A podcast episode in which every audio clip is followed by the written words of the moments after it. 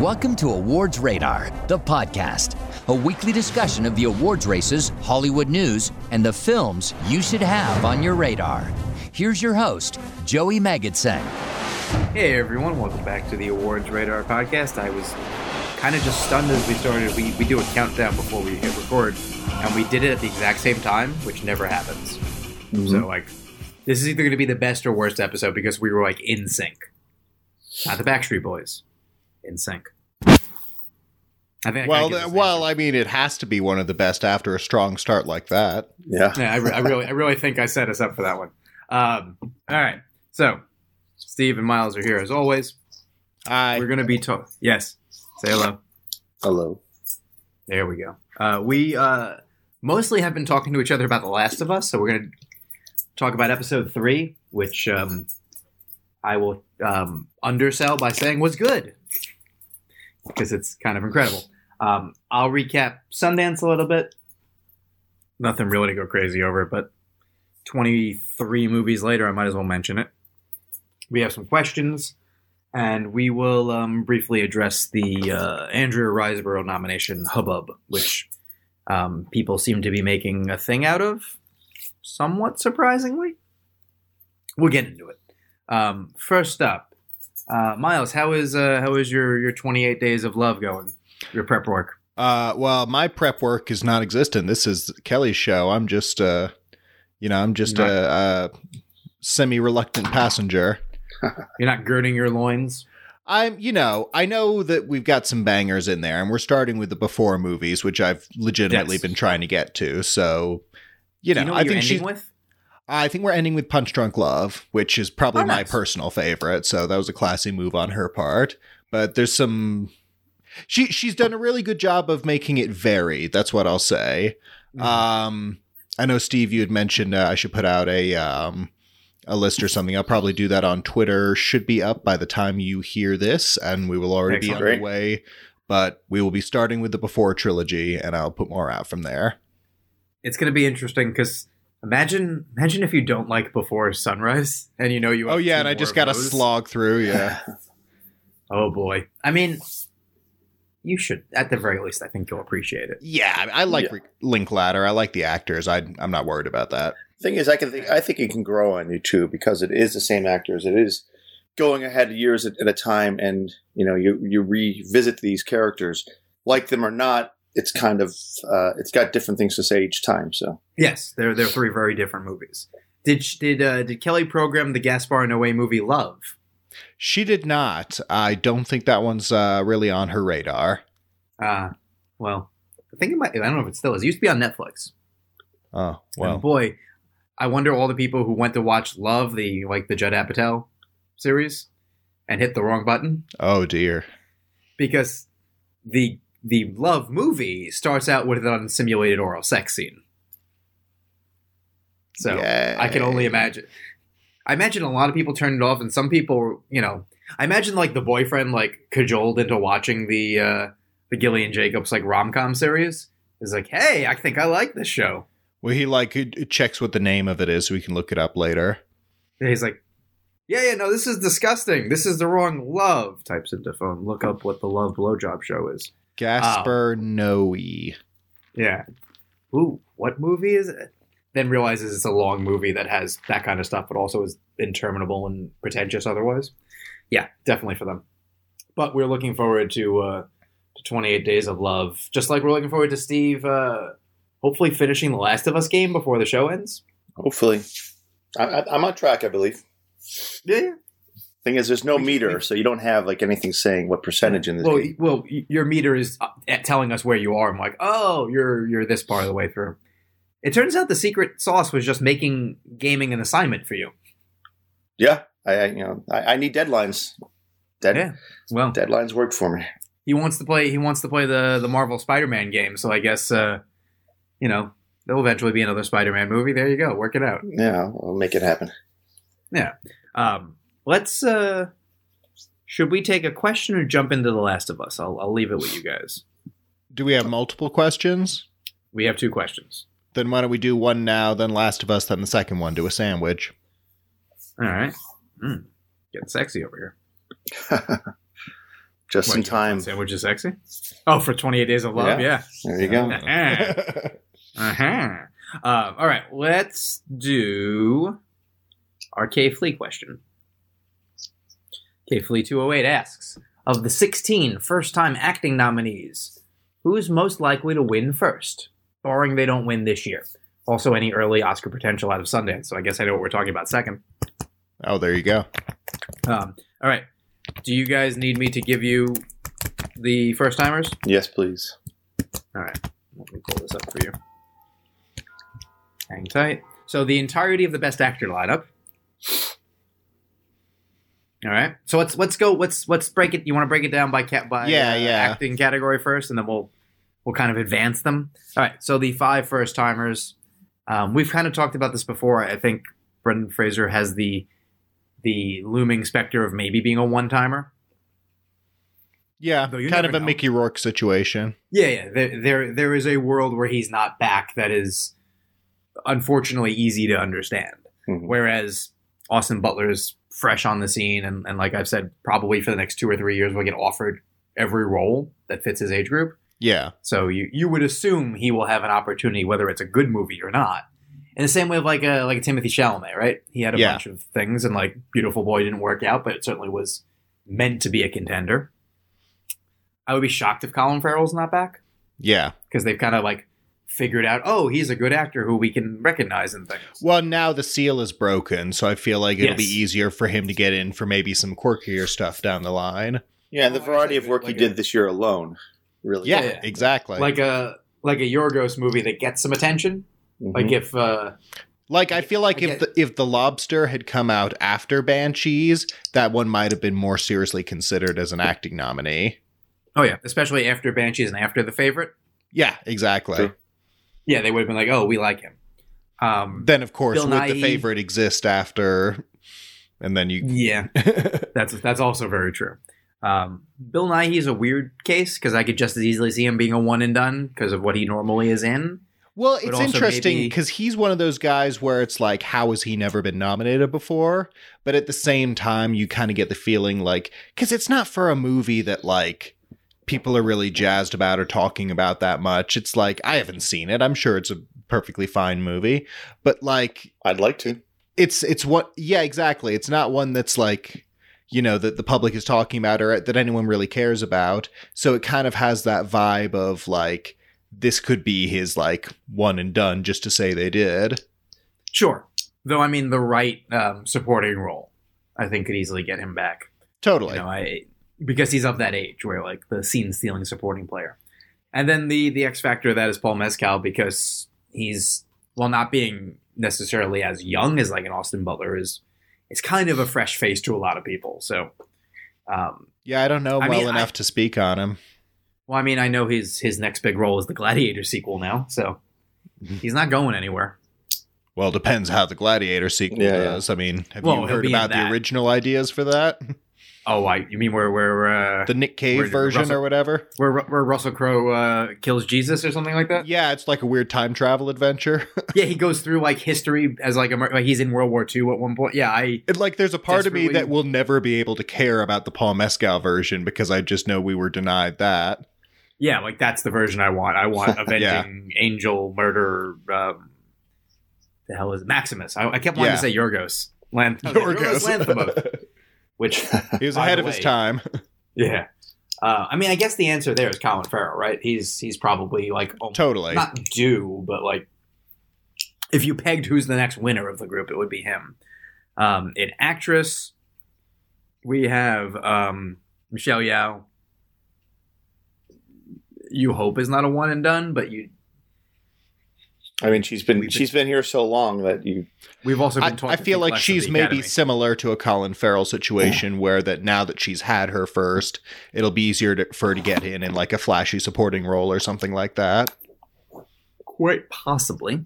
Um, Andrea Riseborough, X Factor, you know, been in a ton of things, but rarely is the lead. But she's been in enough Oscar adjacent things, or like she's in Birdman, and like you know she's she she flirts near enough that circle that I feel like she could easily be back for something. Oh yeah, and I mean, if Amsterdam had been good, she's mo- she has a showy part there. Like she's in enough stuff that's meant to be awardsy. will she Yeah. still be a first time nominee by the time Oscars roll around? Oh, We'll talk about that later. Probably she will be, but who, who the hell knows? And then I, I mean, maybe this is controversial, but I would almost say the most likely of this group is Ana de Armas because she's so clearly what the Academy likes: young, yeah. attractive, talented. yeah. you Um, kind of got this feeling by the end that she was getting in, regardless of how the movie went over. Yeah, that enough people liked her, even if they weren't huge on the movie. And Then and that like her like the in movie. general. Oh yeah, it's well. I mean, there's been enough stuff now. Um, I guess. I guess between. I, I guess if you if you've seen nothing else, you probably saw Bond, right? Yeah, And Well, that Knives Out. Yeah. and Knives Out, Blade like, Runner. yeah, yeah. But I mean, there and I mean, this goes back to like Andrea Riseborough. Like she's been in several movies that have been nominated for Oscar. Um, I think just with some cases, um, this is going to sound very reductive, but it's also kind of true. Like they, they didn't realize she was hot until now, and with actress, there is kind of the horny old man phase of the Academy. Oh, totally. you look at who often wins, um, especially when you look at who they beat, it often can be like an elder stateswoman of the Academy, and also like who does Ernest Borgnine want to have sex with? You know? oh, Uh, isn't he dead? I, he might be. Oh. I forget. I just remember he was one of those notable anti-Brokeback names. oh. So I always think of him as like, what's a like bad opinion the Academy has? It's probably propelled by Ernest Borgnine. Um, maybe he's on Twitter. He? which Oh twit- no, he died ten years ago. Oh, there we go. We're safe. Oh dear. Are we We safe? I feel him? like that's worse. the question is, is he still horny? Yeah. I mean, I want to. Bl- I, it would make me happy to know that the dead are still horny because they can go about their business without like worried about it. That sounds like a good movie. The dead are still horny. call up, like call up Jim could do. Jarmusch. or yeah, I'll do it. Fuck it.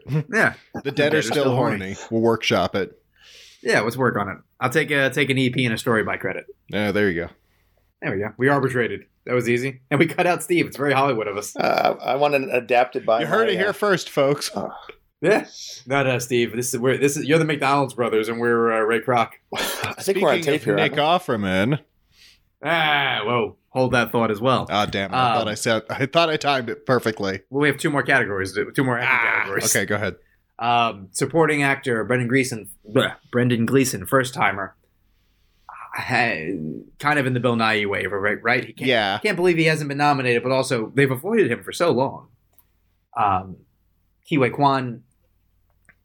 Unfortunately, this is a shot. I think you Yeah, never know. It, You I mean, it's got a similar feel to Fraser in that it could be a one and done, just because it's Yeah. so unlike what we've seen of them before. and I think he will get jobs, which, as we've heard in many a speech, has was basically the concern. Like, I, I would like a job, but I think it's going to be in, in less awards bait. Potentially, yeah. Um, I don't fully know. I know he has a couple of things lined up, but I don't remember what they are. I know. I know people are waiting for um, his Disney Plus series. Well, he's either well, he's in childhood properties. well, he's in two uh, Disney Plus series because he's in Loki and he's Yes. in um, this show Oh, really? called American Born Chinese, which also has Michelle Yeoh and Stephanie Hsu in it. Yeah, Yeah. Well, no, I mean, I, I was, jo- I was, I, you're, you're right, but I was also joking about his early career. That now with Disney Plus, you could do the the short round story. You could do, um, Thing is, what's his character in Goonies? You could, you could do the Oh, Data, version if yeah. You want. Yeah. yeah. if you wanted to give him a series. thing is, I'm I hoping like I'm hoping he goes well beyond that because he's been locked out of Hollywood so long. Well, you certainly hope. Hopefully, so. this uh, this opens the door for a, Yeah, you, a you don't want to see him just go back and play Yeah. the same roles as he did as a kid. Oh, you don't want to do it. that when you're I 70. just, I just don't trust Hollywood. Sure. Well, Yeah. tha- that's where it'll, the instinct will go first, but hopefully, I mean, you Oh, think I'm- by everything everywhere alone, he's shown enough range that he should be offered a variety of things. Certainly, um, but we'll see. Barry Ke- Barry Keoghan. Um, hard to tell. Hard to tell, but I feel like he'll be back. Maybe it, it a lot will depend on what his what he's interested in making next. Because I, I- think he has an interest in weirder stuff than the Academy normally exactly. goes for. Yeah. Potentially, yeah. But I think I think that's going to evolve. You know, how long can you be? yeah, You know, you can't always fit. Maybe you can. You can. You can fit into that group forever. But I think sure. he Has has. Crispin Glover. Yeah, I was thinking of the same exact person. Um, but I think he has a lot to offer, and I bel I believe his heights are. You know, he's going to uh, expand his range a little bit w- Yeah. with future choices. He doesn't seem like he's going to always just want to fit into that role. So I think he could Sure. very well show up in the next ten years or so. Yeah, yeah, I could definitely see that. Um, we're not talking about Judd Hirsch because he's a now two-time nominee. Brian Tyree Henry, and who's the other nominee? I'm spacing for a second. Both of the Banshees guys, one Fabelman. Oh, that's five then. We got it. Yeah. Right? Hmm. Okay, yeah. So Brian Tyree Henry, I got to imagine he'll be back. yeah, I would think so. Yes. I mean, talent-wise, for sure. It's it's more on the industry to give him roles, but so far so good. Um, and in supporting actress Stephanie Hsu, you certainly hope so. But Yeah. the same, too early the to tell. aforementioned, yeah. Also, if you look carefully at like who we're talking about, more like, uh, a lot depends. It, it just gets into the bad habits of Hollywood. Well, the thing Um, is, the challenge is, it's you know, did you know her work beforehand? I, I didn't. Yes. you did. What, what, I would imagine most voters did not. yeah. Well, I don't. What what was what has she done? That's you know. that She was in would? Shang Chi for a second. Yeah, Was she? Yeah, she's Well, the, I mean, she's the friend they uh, go to dinner with, and she kind of like talks. Oh yeah. Oh haven't done anything oh yeah. life. Yeah. And Just then, like you uh, But I mean, she's still a new face, the though. It's only been Yeah. you know a couple of years, so it's hard to like gauge can- how long Go her career is going to last. She, this is she, she's hitting she's anyone's- hitting a nice a nice high peak right now. So does it go no up from here, No or one's it? not getting a job next, but it's more like what the job is. I Yeah, mean, look at uh, Kerry Condon. You've probably heard her, if not seen her, because of her playing uh, was it Friday. Yeah, But does that translate into something more, or is this just a great moment? Hard to tell. Yeah. Jamie Lee Curtis, I got to imagine this was her one.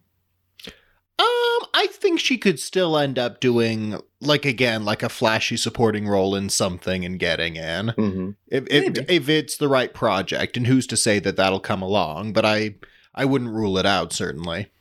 Yep, Angela Bassett's prior nominee, and Hong Chau, sort of in that same lump of like, She I'm better glad she's back. in. She better be back, but uh, it's not going to be because she doesn't give a good performance. It'll Sure. be about whether the roles are there. Well, she could have been I here mean, twice this year. She was she had two been here twice. She would've been- Yeah, she would have been the only part of downsizing nominated that nobody would have been completely upset about. It's the only part of Yeah, that movie that wasn't that- terrible. Um, even though, but I the fact that she's been in that conversation for a few different years now says something about promising. her. yeah, I still think the answer is Colin Farrell. Yeah, I agree. Just checks so many boxes. Um, I would be sort of surprised if that wasn't how it worked. Just so you know, Stephanie Hsu's uh, career before Shang-Chi was as Jenny in Asking for It, which I've never heard of, as nervous assistant Amber and patron. So, yeah, the sky's the limit. We have no idea Oh, where. and she was uh, the robot in the SpongeBob musical. Oh well, that's that's how you know. Oh, well, she? I, yeah, well, that's it. She's the that, that's, she's the one and done then. Yeah. Um, and then uh, Kate Lee asked about Sundance, so let's just let's let's do Sundance real quick. Um, awards contenders, uh, I'm I'm inclined to say no, but you never know. So let me go through what I what I saw, um, and I'll I'll speed through the the lesser things. So I saw something called "Rotting in the Sun," which was um, Sebastian uh, Silva, kind of like making a movie about him, like one of those like fictionalized versions of himself kind of movies. hmm Um, not a filmmaker I tend to enjoy, so I, I didn't like this one at all. Um, he did Crystal Fairy and uh, Nasty Baby, if you guys know those. Yeah. Um, this one I think people liked, didn't work for me at all. So I, I just I didn't even write about it. I was like, not not for me. Um, I also did not like Bad Behavior. It wastes Jennifer uh, Jennifer uh, Jennifer Connelly. She's like a former child star at like one of those light enlightening enlightenment retreats, and she's supposed to be like unbearably like a pain in the ass. But the movie's just unbearable. It Mm. wastes her, and um, like the the guy in charge is Ben Whishaw. Oh, interesting. And they have like these light moments that are supposed to be I don't know. But then she's got a stunt woman daughter that she has problems with, and just every time they intercut it, just the the narrative grinds to a halt. I was I was not into it. Um, Run Rabbit Run got picked up by Netflix. Uh, it really wants to be the Babadook, but nobody in the movie behaves like a human being. Um, Sarah Snook is the star, and she's very good in it. But I, I, this is there's a better. I've seen this movie done better. The the next one, these are movies I wasn't super into. The Pod Generation, it won the, um, it won an award going in for like oh for like using science essentially. I, it was a weird, strange award, and like they announced it before the festival started. It's a like a satire. It's in the future. You can um, basically have a baby by using an egg, like pod, as opposed to getting pregnant. Oh yeah, and it's like Emilia Clarke and um, Chiwetel Ejiofor. yeah. Boy, did they deserve better. Like there's there's so many little moments the movie does of like mentioning things without ever pursuing them. It's one of those frustrating sci-fi things where you didn't develop any of your ideas. Like at one point, someone offhandedly says, "Well, since the government stopped funding education, blah blah blah," and you're like, What? well, tell me more about that. Like, I'm curious. Um, there's just a lot of that. Like, wait, oh, though, Kathryn Hunter is in this, so Miles, you'll be thrilled about that yeah, off of uh, Tragedy Macbeth. and Right. Andor. Yeah. And then the only other one that I, I gave like a thumbs down to was uh, sometimes I think about dying, which is um, Daisy Ridley, and uh, it is the slowest movie I saw at the festival. Like she works in an office and she's very shy, and she there's a guy at the office and they start like a very low key romance. It's that kind of movie, but it's all the mundane scenes in office that you would get like one of to showcase how mundane being in an office is.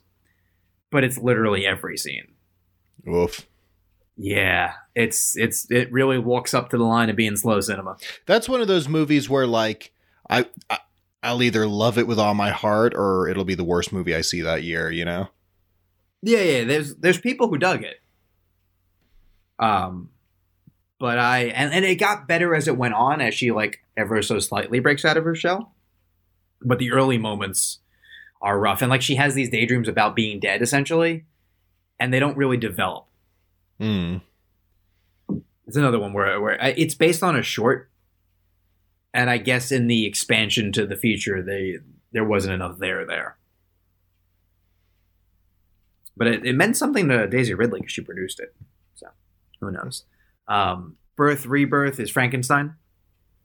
Um, Marin Ireland is a she works in like the morgue, and Judy Reyes is a nurse, and her daughter dies, and they reanimate her, but she needs to instead of instead of basically eating human flesh, um, they need pregnant women's like juices essentially. Oh. Well. Um, so it's it's a little gnarly, kind of a body horror thing, but I ever so slightly recommend just because it's kind of gnarly and, and they're both good, but very unsurprising where it goes. Next up, I saw a little prayer. I don't think I'm going to review it just because I I'm kind of indifferent to it. It's nice. It's Angus uh, MacLachlan. He did. Um, I think he wrote Junebug back in the day. That was sort of his his thing. He's only directed a couple films Okay. and it's got a it's got a nice cast, but it's it's one of those indies where not a ton happens. Um, though David Strathairn's the star, and I like that. He's kind of like keeping his family together. Jane Levy is his daughter-in-law that he's Hmm. very close with. She's good. They're both very good in it. It's just um, kind of slow. Um, this was a next up was a documentary that I thought I would like more called Kim's Video about the the legendary um, rental store in Manhattan, King, Kim's Video. Hmm. But it, like I like the um, the little bits on the video store, but that's kind of the beginning. Once it closes, um, a small town gets the archive, and then the archive disappears, sort of. And like, I I don't know. Once it became that story, I was less interested. Not not not worth watching, but very very slight. Um, Radical is uh, Eugenio Derbez from Coda. It's a inspirational teacher movie. You've seen this a million times. Well, he Just even basically of- played that role in Coda. Sort of, just less funny here. A little more like earnest. It's solid. because it's doing it well enough. But I, I, I would lie if I would be lying if I told you I was like, oh, you know, if it gets Oscar buzz, I'm sure it's it, more people will see it. But otherwise, I feel like you kind of seen it. Sure. Still, still a thumbs up, but it's a common refrain. It's also what happens at Sundance a lot by nature of these being lower budgeted films and often a first or a second film. You kind of work on what you you think you can do well, and you make a calling card. Um, here's a movie that, for the first half, was going to be an awards movie. Eileen. It's uh, and McKenzie and Anne Hathaway, Right. and it's set in, set in the '60s. Eileen works in a prison. She's a weird person. Like she's there's a lot of like she has a couple of masturbating fantasies, which is very like it's the '60s and she's not allowed to be sexual, but she's horny. You know that kind of movie, which is fine. And then Anne Hathaway shows up as the new doctor, counsel or whatever, and they kind of bond, and and you're starting to wonder like, is this going to turn into sort of a Carol thing? And then, boy, does the third act throw you a twist that I did not care for. um, one of the two has a secret and involves the other one in it, and uh, it is not anything like what you saw in the first two thirds of the movie. So, some people I'm sure are into it, but I think the sort of common refrain has been, "Boy, I wish that didn't happen," but I like it enough. Besides that, though, keep that in mind because there's another movie from this festival that has way more of a third act problem. Uh, next up, another movie I don't think I reviewed, Rye Lane, kind of a, a walking and talking young people falling in love thing, set in South London. Um, yeah, I, I- feel like I've seen it before, but also I kind of like that it was South London and um, two black leads, so something different to the normal like sad, somewhat artsy white kid walking around thing, yeah. but narratively similar, witty and clever, but not super memorable. Um, Ira Sachs had a movie, um, who doesn't, I think, usually go to Sundance. Um, Ira Sachs, for those who don't know, did Love Is Strange, probably most notably. Um, Keep the Lights On, Little Men, Married Life. Uh, I believe a bunch of documentaries, sort of, sort of the the king of the Gotham Spirit Award nomination type situation. Yeah. That is often where you'll see that name, like, wait, I thought so and so was getting nominated. Nope, Ira Sachs, Best Director, or something like that. Though I'd argue Love is Strange was a, a legit Oscar contender that year. Didn't happen, but um, John Lithgow and Alfred Molina were definitely in contention. Yeah. Yeah, this this is um, set in Paris, and it's just three people being horny. It's fine. Um, there's a the main guy is um, married to Ben Whishaw.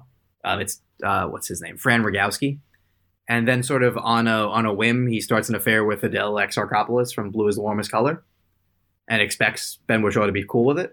And when he's not, he's kind of puzzled. It's very that like French theory of like, oh, we're all having affairs, it's cool. But then when Ben Whishaw is like, well, I'm gonna have one, he's not as cool with it. Mm.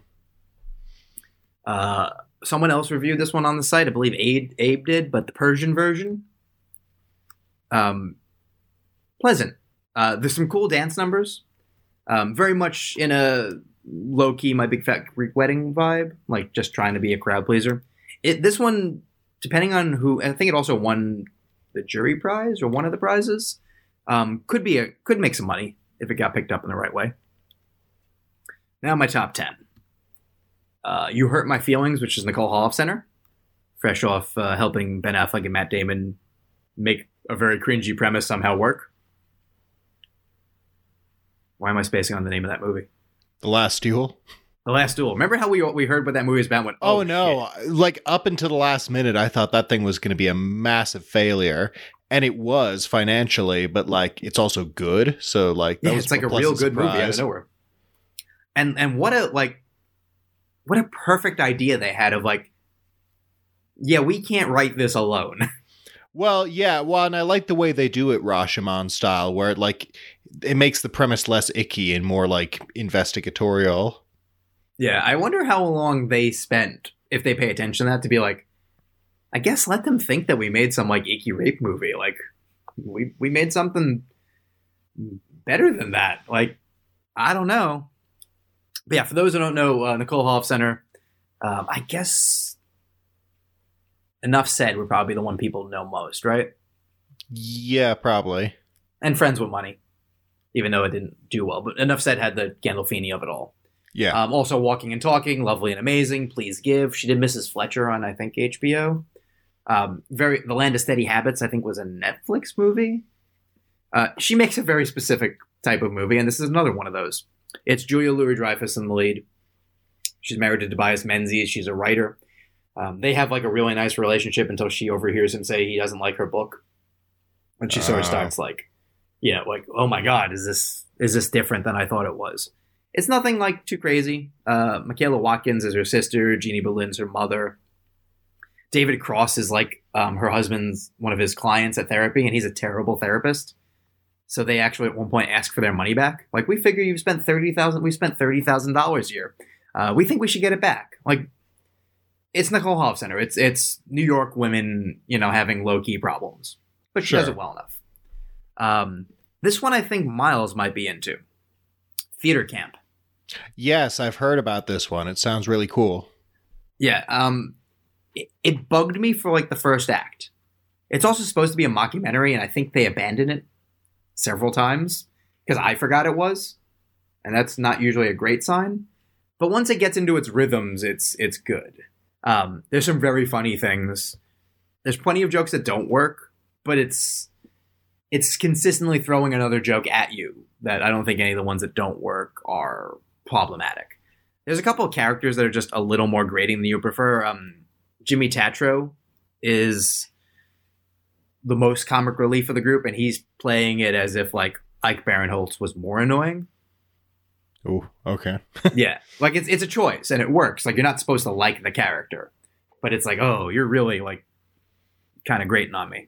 But uh, Molly Gordon and Ben Platt are are pretty good. Um, which is funny because Ben Platt, like, I'm surprised you wanted people to think of a musical you were in recently. No, he hasn't really been shying away from it, which I'm almost impressed by. Sure, and he's way better in this. Like he should be. I think everyone involved has a sense of humor about it. Apparently, this was a Molly Gordon and one of the other cast members. This was a short film they did during COVID.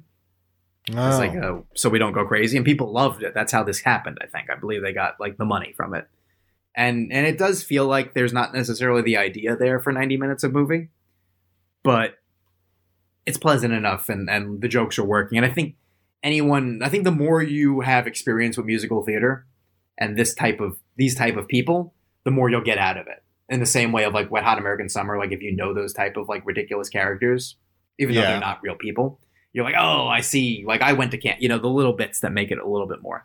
I will say my favorite bit in it is, you know, there's all these various campers. Well, two bits. One is that one of the campers wants to be an agent, not an actor. So just a little kid wearing a suit, like trying to sign up all his like fellow campers. I thought that was very clever. And then there's as they when they do like the the draft, like who's going to be in what show. These are all like preteens, and they're talking about like, well, I don't know if we're going to cast this person in Damn Yankees or in this. Like, I know they're all versions, but she just I see virgin when she walks in, and someone's like, well, can't we just get her there? Like, how do you get a how do you get a virgin there? And they just are looking at each other like, you know what you just said, right? Like those moments are great. I wish there were more of them, but it's a good movie. Okay. This one, I actually, this next one, I think both of you might be into, give or take um, one element. So it's Landscape with Invisible Hand, directed by Cory Finley, who did um, Bad Education and Mm. Thoroughbreds. Okay. And it's a sci fi movie. So essentially, um, aliens have occupied Earth, but the rich basically get to be on these like floating, like like kind of like Elysium looking space stations, doing and they're doing great. And the poor are kind of left to fend for themselves in like the wasteland. But the quirk is um, the aliens basically um, offer economic prosperity to you because they're fascinated by love. Like it, they don't really have it in the same way. So you can do like these reality broadcasts essentially, and if you depict yourself falling in love with someone else, they pay you. Interesting. So these two kids kind of figure it out and they start doing it, but then they get sued because they're not actually in love. okay. Yeah, it's very interesting. Not all of it works. The main issue I have is the aliens are very low budge, like they're CGI, but it's like 90s CGI. Oh, okay. It's not like distracting so much as you're like, yeah, you didn't have the money for this. Um, but they communicate very interesting. They rub their hands together or their tentacles, and they have like pads, and then there's subtitles. But it's oh, like interesting. kind of thing. There, there's a lot of thought put into it. Um, but it's actually, I believe, a Plan B. It's it's Brad Pitt and Dede Gardner and Jeremy Kleiner. So Oh. I wonder if this was meant to be a bigger project. And then was Cory Finley going to do Wolfman at one point? I don't know. I want to say he was maybe one of the people who was set up with one of the versions of The Crow. Maybe. I know he had a project that he then, I guess maybe he went to this. Someone was doing Wolfman before Derek Cianfrance. Yeah, I don't know if it was him, but you're right. It was uh, wasn't it Leigh Whannell? Maybe. It might have also been someone before him, too. Well, could be. I th- you know no no no we're both right. Leigh Whannell got announced. I think when they first said the project was happening, I think Cory Finley was circling it. Mm, That's how they. I think he was the first choice, and maybe it just didn't work out. Um, Tiffany Haddish is the mother in this. Josh Hamilton's in it. Michael Gandolfini. Like it's it's it's cute, and I think if not for some of the low budget stuff, it would maybe have a bigger um, platform. This is the one I want to talk about next for awards. Uh, Magazine Dreams. If there's a thing Yeah. that might catch on, it's Jonathan Majors because fuck is he great in this movie. Now the movie itself, I think if you didn't have Jonathan Majors, would be in trouble.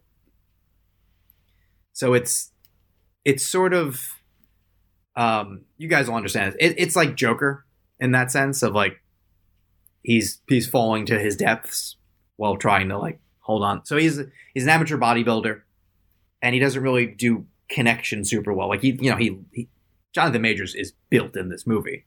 But he he can barely talk to Haley Bennett at the checkout counter of the, the grocery store. Works at like ask her on a date, and he writes these like Eminem Stan style letters to like a bodybuilder that he idolizes, and like is shocked when no one knows who knows who it is. But like things start to go downhill for him, and he can't cope with them, and it gets very dark. But there's a lot of like plot points that don't go anywhere. Just all the things involving what would happen to a troubled black man happen to this character without real resolution. Like at one point, he he buys a gun, but does he use it? It just it it starts to become like maybe a story about an incel. It's you know what it is. At the end of the day, it is a fantastic reel for Jonathan Majors Mm. and a, and a, and a fascinating movie. Like you're never bored. But for a movie that runs a little over two hours, you, you do wish they would have picked one of the bad things that happened to him and just let that be the movie. Because I don't want to get into like some of the specifics because it gets kind of kind of spoilery. But he doesn't deal well with any of his tragedies. Let's say.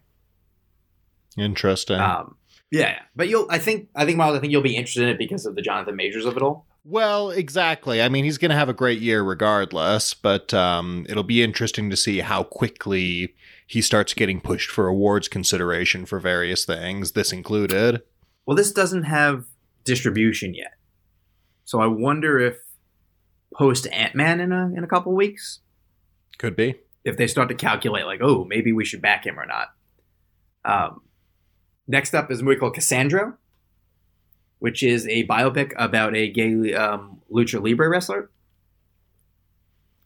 It's Roger Ross Williams, the, the documentarian, and uh, Gael García Bernal plays the character.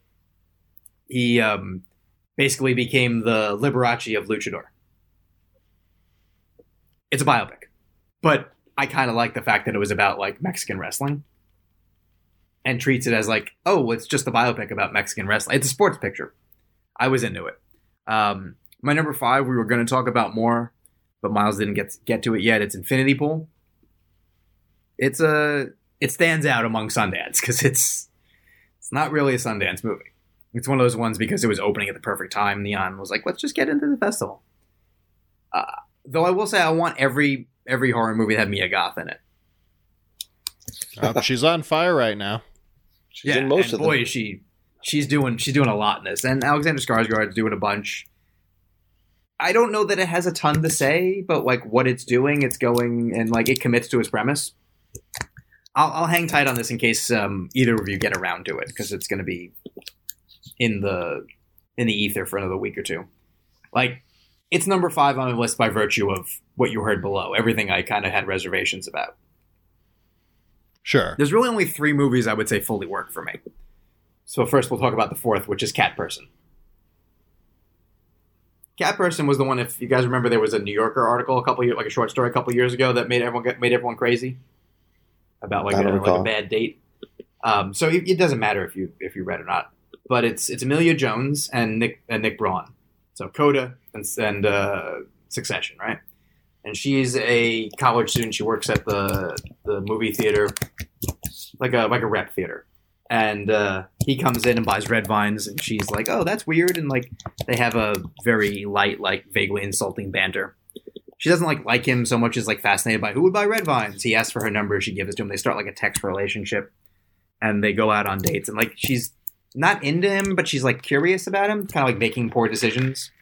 And the way the the short story went was they did that. It was never quite it never quite worked. They had a another date. They had like awkward sex, and she decided I don't want to talk to him anymore. And he was like, okay, and then texted more, and then the text got progressively like you know angrier, as modern dating can often be. You get like, I thought you liked me. Now you're calling me a whore. Great, fantastic. Men are amazing, and that's the short story. But the movie has like 40 more minutes, and the 40 minutes after that are awful. Like if they ended the movie where it was, I would be so into it. And I still think the movie overall is a is a thumbs up. I just I can't comprehend why they thought it was a good idea for the the third act to almost become like an action thriller. Oh, okay. I want people to see it because I I so my my friend um, Mike Ryan who works for Uproxx like he wrote about it and said someone who didn't see it at the festival asked him what happens in the third act and he texted it to them and they went no seriously what happens? Like it's it's that hard to reconcile with what happens based on what you've seen. It's it's stunning. Like I, I like I said I really do hope you guys watch it because I want to talk about it. Um, anyone who ends up watching it, feel free to like comment and mention spoilers or something. But boy, um, though I do like Emilia Jones and Nick Braun, they're they're good actors. Next up, Fair Play, which went to Netflix for all the money. I think that was a twenty million dollar buy. Yeah, kind of a They shocking bo- amount. They bought Run Rabbit Run also, but I feel like for much less. But yeah, they they bought Fair Play for a ton of money, and it's it's a good movie. Like it it comes close to being like uh, it's not an erotic thriller, but it has that vibe, that very '90s like. You know, would have had Michael Douglas in it. Or, you kind of get where I'm Sure, right? sure. Yeah. Um, and we don't really see that anymore. It's Alden Ehrenreich, who I don't believe we've seen since Han Solo. Since Solo. Uh, he did the Brave New World show and I think one or two other things. And he's about to be in Cocaine Bear. yeah, yeah. So essentially, no, we haven't seen him until since then. Essentially, yeah. Yeah, and uh, Phoebe Dynevor, she's in um, she's on TV and something, right? She's on Bridgerton, I don't and I think maybe something else. She's a TV actress, but um, they're they're a couple. They work at a hedge fund. They don't tell anyone. They just get they're just they're just getting engaged at the beginning, and like they're having like sex in the bathroom. Like they're you know a big time like this is great couple. They don't tell anyone at work that they're engaged because they're um, against company policy, that kind of thing. Mm. And somebody gets fired, and the rumor she hears is that he's going to get the job, but then she gets it, and it immediately like throws off their like the the equilibrium of their relationship. He can't deal with it. She tries to get him promoted as well, and the the boss, who's Eddie Marsan, Ah, who plays like asshole boss fantastically, is like, no, we don't like him. Like we're just gonna make his life miserable until he quits. It's what we do, because he doesn't know that they're dating, and now he Oh. she, he reports to her, and it just throws off the entirety of of everything, and it gets like pretty dark as it goes on. It's it's not a fun movie necessarily, but it's a good time if that makes sense. sure. That sounds interesting. Yeah, just what they're doing, they're doing very well. I wish there was a little more time spent on certain things, though I didn't need the movie to be longer. Like they, they're, it's, it's just shy of two hours, and pretty quickly they go from like that look in his eye of like, oh, I'm happy for you, but I'm really not, to like, oh, I'm too tired to have sex. Like there's a lot of shorthand going on, Yeah. but it's to get to the next evolution. But I would have liked to see more time spent on like, oh, they they're doing it less frequently, or, they're, or it's different. Like the history of violence of it all, of like, oh, there's an extra sexy in this movie, but it's so important for what we're trying to say. I think the movie is trying to just get to the next point. yeah. It's the only thing that kept it from being what maybe the best thing at the festival for me. Steve, I think you'll like it as well. I'm in. All right. Um, and then the other two, uh, one this one's more I think for me than a lot of people. Shortcomings, which is Randall Park directed it. It's um it's a character study, but it's very much like the types of novels I tend to read. Like you know, um, guy needs to grow up, not treating his girlfriend. It's it's a Tribeca movie essentially, but the lead is Justin H. Min from After Yang. Yeah, and isn't it directed by uh, Randall Park? Randall Park, yeah, who has a small cool. role. Yeah, he's a uh, the main character is a he own, he works in like a tiny movie theater. He uh he has a girlfriend who like she's she's doing it. She's doing well. He's kind of like sits on the couch and watches Criterion movies, and has a Mhm. has a friend who like he you know they're like they're missing they're misanthropic about stuff. Um, his girlfriend takes an internship in New York, and like oh I guess we're on a break. He starts going after like blonde women and and thinks, oh, it's fine. But then when he sees that she might be dating a white dude, he gets like, well, he's only dating you because you're Asian. And it's a fa- like it's that kind of movie. It's it's very much commenting on how um, the sexual and racial politics of things are, are, but it's done in the frame of like a light comedy. I just thought it, it worked pretty well. I don't know. I don't think anyone li- didn't like it, but I think it wasn't a must see to a lot of people. So I, I, I was wondering why it wasn't uh, talked about more. I think Stephanie Hsu is also in this in a small role. I just didn't remember seeing her. I think it's a very small role. Solid I vaguely remember hearing about that. Yeah. Yeah, yeah. I don't no, I don't think anyone owns it yet. No, I don't think anyone picked it up. But I don't think it's going to do anything necessarily. I just enjoyed it more than I expected to, which may be why it went it plays so highly. I had very, I just went in being like, all right, let's watch it. And then my favorite was uh, still a Michael J. Fox movie, Davis Guggenheim's documentary about Michael J. Fox, I want to see this. which it's so good. And I know the one hesitancy that anyone would have would be like, I don't want to watch a sad movie about Michael J. Fox, and he doesn't want you to watch that either. Is the thing because there's there, literally it's so he narrates it, and what they do for a lot of the talking about what happened in his in his career when he was younger in his current life is they use clips from his movies. So if he's talking about like all these auditions that didn't work out and being like broke and like I was you know one week away from having to walk to the airport to go back to Canada, they'll show a clip of him begging for a job from The Secret of My Success or something like that. Sure. I thought that was oh, a that's clever neat. way of telling it. Yeah, because he also has so many stories like that. Um, and there's a lot of modern stuff of him. And he has no vanity about it, which I thought was was also very interesting to watch. He's like, my main problem is I, f- I fall, and lo and behold, there's a couple. You he's walking and he'll and he'll fall, and it's it's rough because he falls like fall falls, you know. And you're like, oh, are you okay? And he's fine in that, but then he'll come back later and be like, oh yeah, I broke my cheekbone yesterday yeah. because I just couldn't, you know, couldn't cover the fall. But at one point, uh, Guggenheim asked him, like, um, "So you do you want this to be a documentary about, you know, a famous actor who got a bad disease?" And, and Michael J. Fox goes, "Nah, that's boring."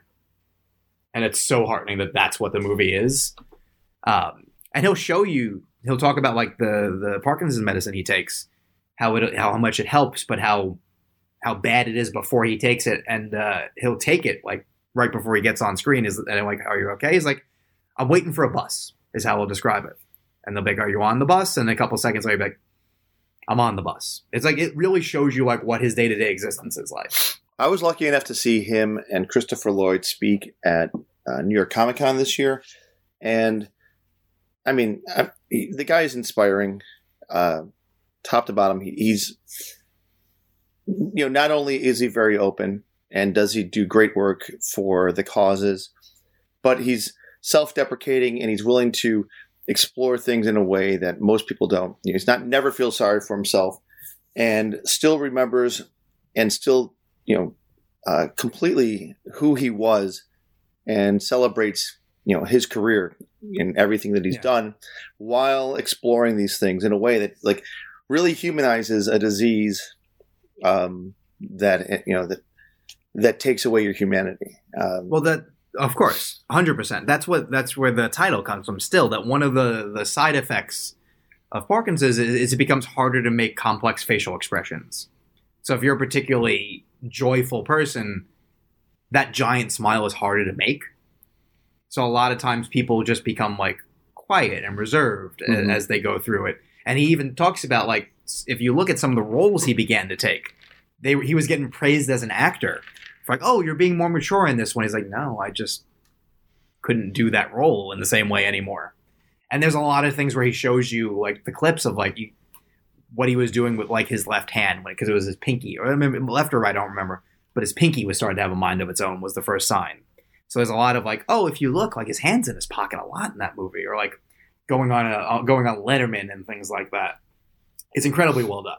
Yeah. and like moving, but also moving and frank, but also uplifting. So I, I don't want anyone to think it's a downer. That's the thing. It I was I find so amazing about, about him is that it's never a, a pity party.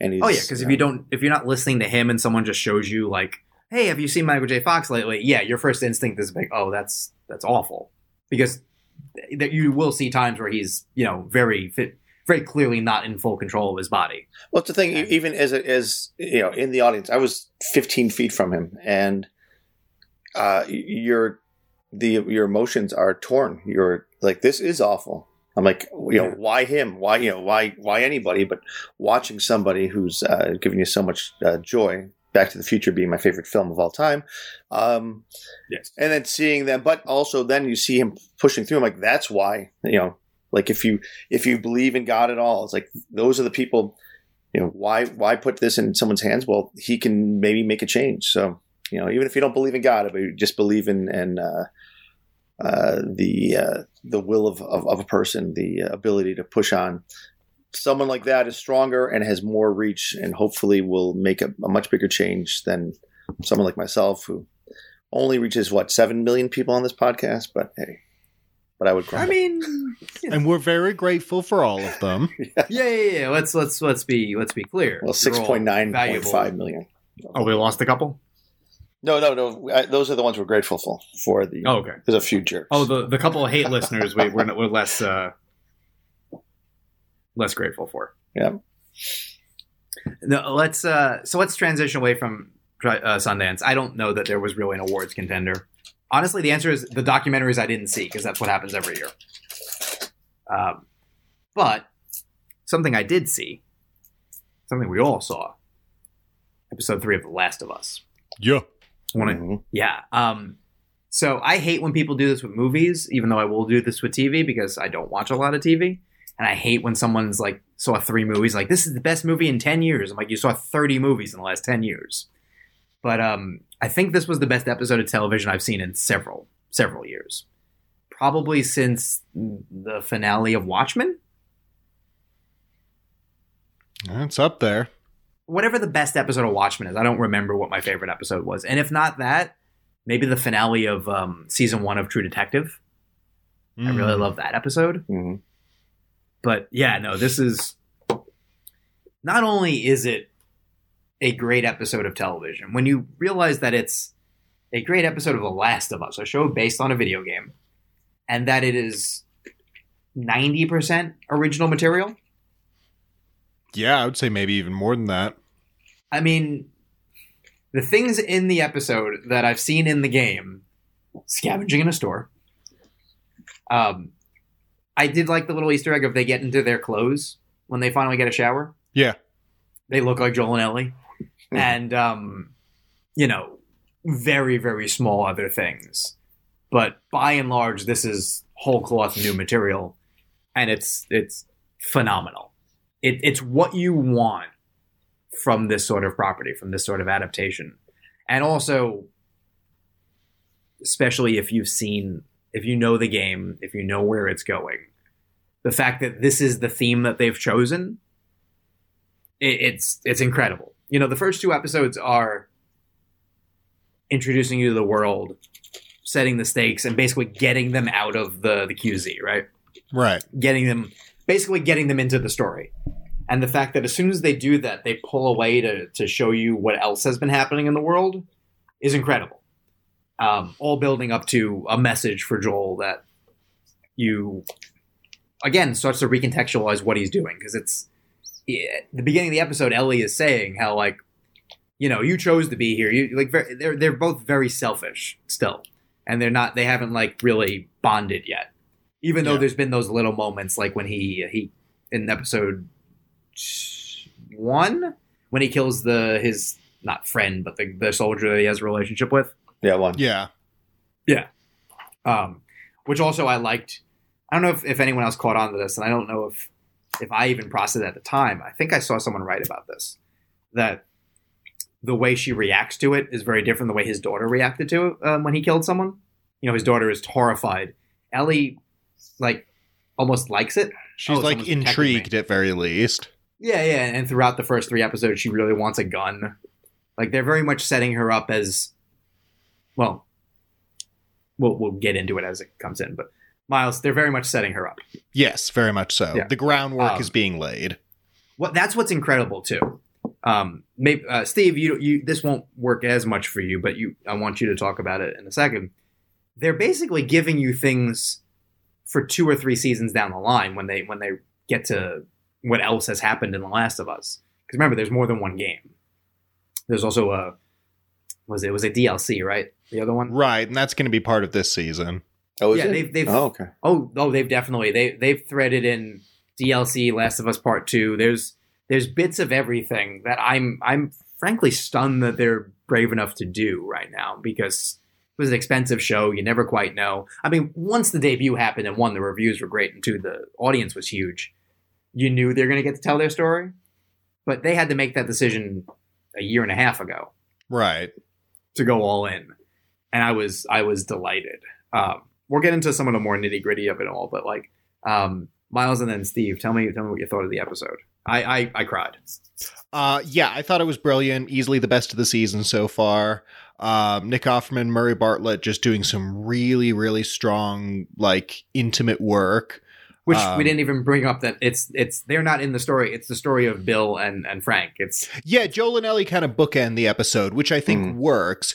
And it did something. I, I talked a lot last week about how they're really doing a good job of adapting not just like the story and the characters and the atmosphere, but like gameplay in a way, uh, especially with like the clicker sequence. And they do kind of a very interesting twist on that in this episode, which is that they don't, um, rather than in in the games in both of the games you're doing a lot of like you're scavenging around and you go through people's houses.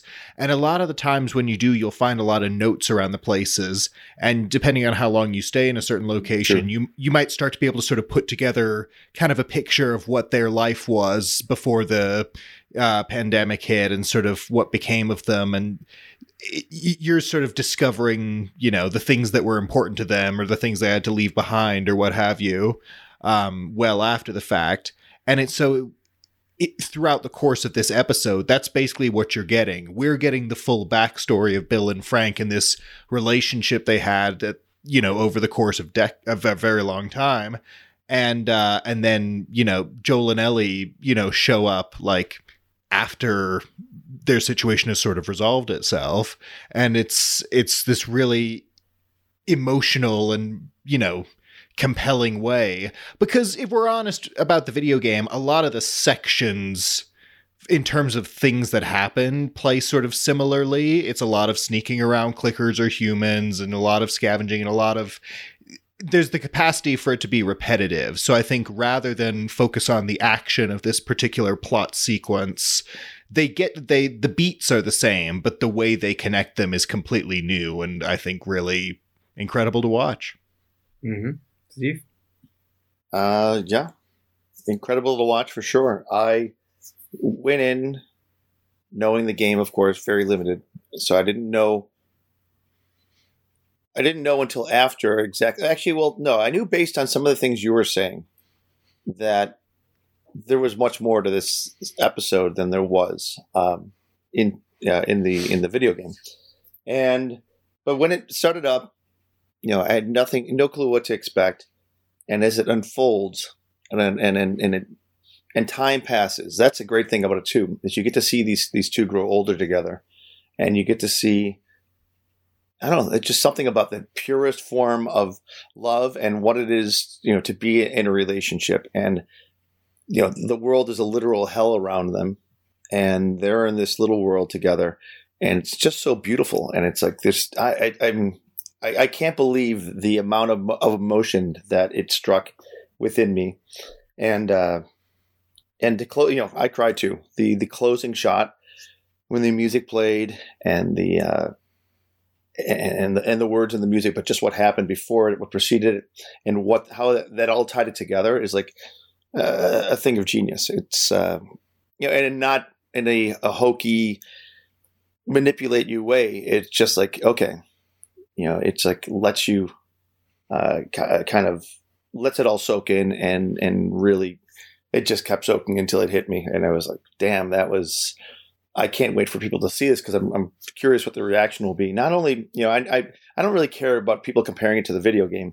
I just, the way I'm enjoying the series is like, wow, there's, especially with the cold opens, I think have been some of the strongest elements of it. And now this is a whole episode that again threw me and, uh, you know, it, it's gripping. It's, I mean, at the same time, if you, if you're remembering what's going on in the world around him, it's completely terrifying um, yet it's beautiful. So, you know, brilliant. Right. Um, yeah, hi- highlighted also by the the letter left for for Joel, but also, um, it has maybe the funniest line in the show so far. When when Frank wants to go and like do stuff and like maybe make the town and the house look a little nicer, and Frank doesn't want them, um, and Bill doesn't want him to. Mm-hmm. And he's like, "Well, you don't trust. that You don't. You, yeah." And he's like, "You think the government's full of Nazis?" And and Nick Offerman goes, "The government is full of Nazis." And he goes, "Well, they didn't used to be." Well, right? He's like, "Well, now they are." Yeah, I thought yeah. that was what a hilarious line of like, "You you think everyone's evil?" He's like, "Well, they are all evil." He's like, "But they didn't used to be." You know, and you were like this beforehand. I, I love that they had room for like, um, they showed the full range of a relationship. Yeah.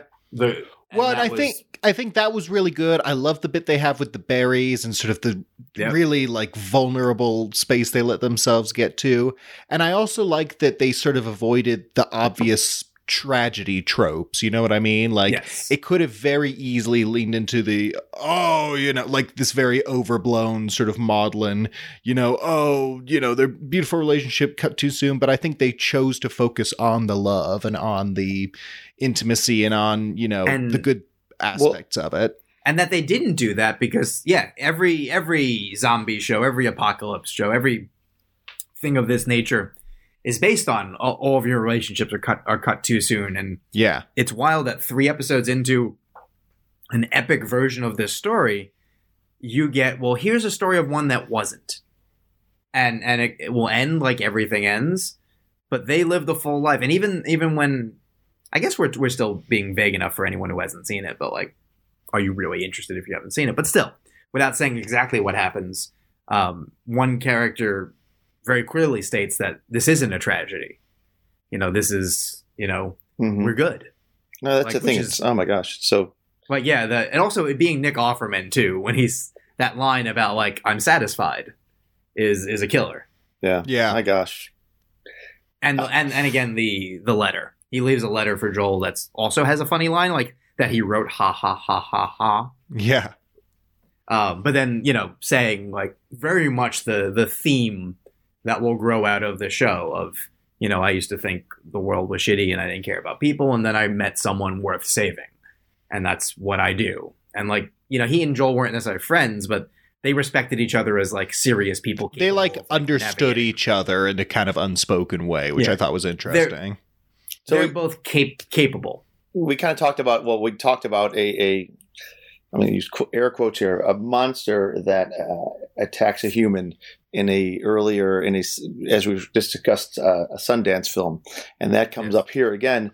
And for them to use that to uh, again really connect on a different level about um you know they have all these challenges around them but there's this one thing that he they have no control over. And to use that instead of it just being like, oh wait, a poor move made by one of the characters leads to the demise, and you know, Yeah. you, it's uh, it just takes it to a new level. I just, I mean, I the writing, the the acting is spectacular, but there's so music much done. choice. Oh yeah, I mean, it's top well, to two bottom. choices: the the Max Richter score, um, composition for Mhm. for one particular scene, and also the recurrence of the Linda Ronstadt song. Yes, oh. Which, by the way, also did you did you guys catch on to how that ties into the radio from episode one? Wasn't that the song that played after they left? it was an '80s song playing. It was That was Depeche it Mode. Duran Duran. It was Depeche Mode. Yeah. And now that you, when you realize, that means he knew they were gone Oh, in wow. episode one Oh, because '80s had the X, and he said that when the when the if uh if they didn't um, change the the code or so the signal after a couple minutes, it went to a playlist, and the playlist was '80s music. So that's why he went shit when he got when he heard it was '80s music. It was Bill and Frank aren't, aren't there anymore. You know, assuming whatever, but they did, they weren't there to to man the radio. Right, right. oh, so he that's also- good. He knows what he's walking into when he goes there. He wasn't going to see Bill. hey, He was just going to look for supplies. the showrunners here. Uh, I, I don't know the name offhand, but uh, Neil Druckmann, who created the game, and uh, Craig Mazin, who Maz- did um, Chernobyl. Chernobyl. And prior to that, superhero movie. you have to watch Chernobyl. Chernobyl. It is. Uh, I think it's one of the best series. Uh, I, I heard very series. good things. I also heard it's like almost unrelenting, un, unrelentingly bleak. Yeah, but I mean, I, it is. But I, for that Also, reason, apparently, watch it because it's have- based in reality, and reality know, is scarier isn't than there shit. like a isn't there a scene where they have to shoot a bunch of like dogs uh, yeah, something like that? Yeah, I Yeah, so. I'm. I think that's where I was like, Ugh, I know, I know, you know, they're radiated and, and infected, but also like, they're doing a good I thing. don't want to see that. This isn't like this isn't like uh, Resident Evil where they have like two heads or anything. I know is- it's more like a tragedy of like, here's another tragedy. Trust me, though. tragedy. you have to you have to watch it. It's I mean, this might as soon as I knew watch he was on board, that's when I said, okay, a I have to play the game, which I always wanted to, but I have to do it beforehand because I want to watch this series and I need to uh, to really just you know take it in and not regret doing it one way or the different different director for this episode. But yeah, Craig Yeah. Mazin wrote this episode. It was it was a masterpiece. And as you start to see where they're going, in a way they're finally into the game, Yeah. which is wild. Do you know how many off episodes? Is it twelve? No, I think it's ten, isn't it? I think it's Oh my nine. No, no, I think it's nine. Yeah, I think it's nine. Wow. Because I'm thinking about what they have to get to still. Yeah, There's- I'm, there's I'm, no thi- I'm thinking up. about the the big plot points, and I think they've where they're at right now. They've sort of spaced it out effectively. Like, there's not Well, I going to be a filler episode. No, no. Well, next episode we see that it's um, uh, uh the actress we all love, Uh, Melanie Lynskey, right? Melanie Lynskey. Oh, yeah. up. and I think I know who she's playing.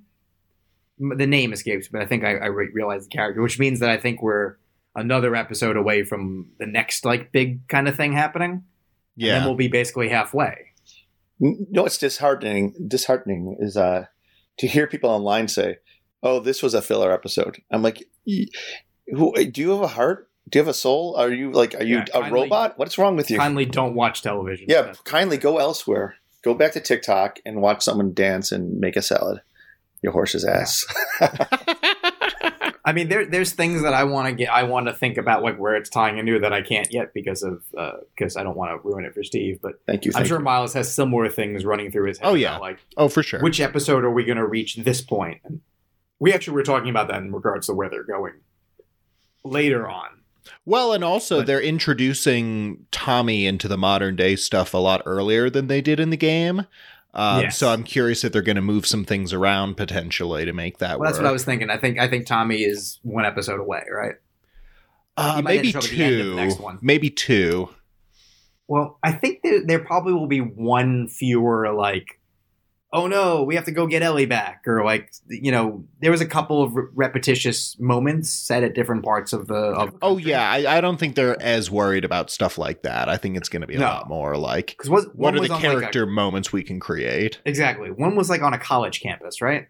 Yeah, that's a little Like Colorado the State or point. something like that. I, I don't. but that's pre Tommy. I want to say. Yeah, I think they're gonna. I think he might show up around there in the in the game. I think they're also not traversing the country quite as widely as they are in the game, Yeah. since they're they don't really know where the Fireflies are just yet.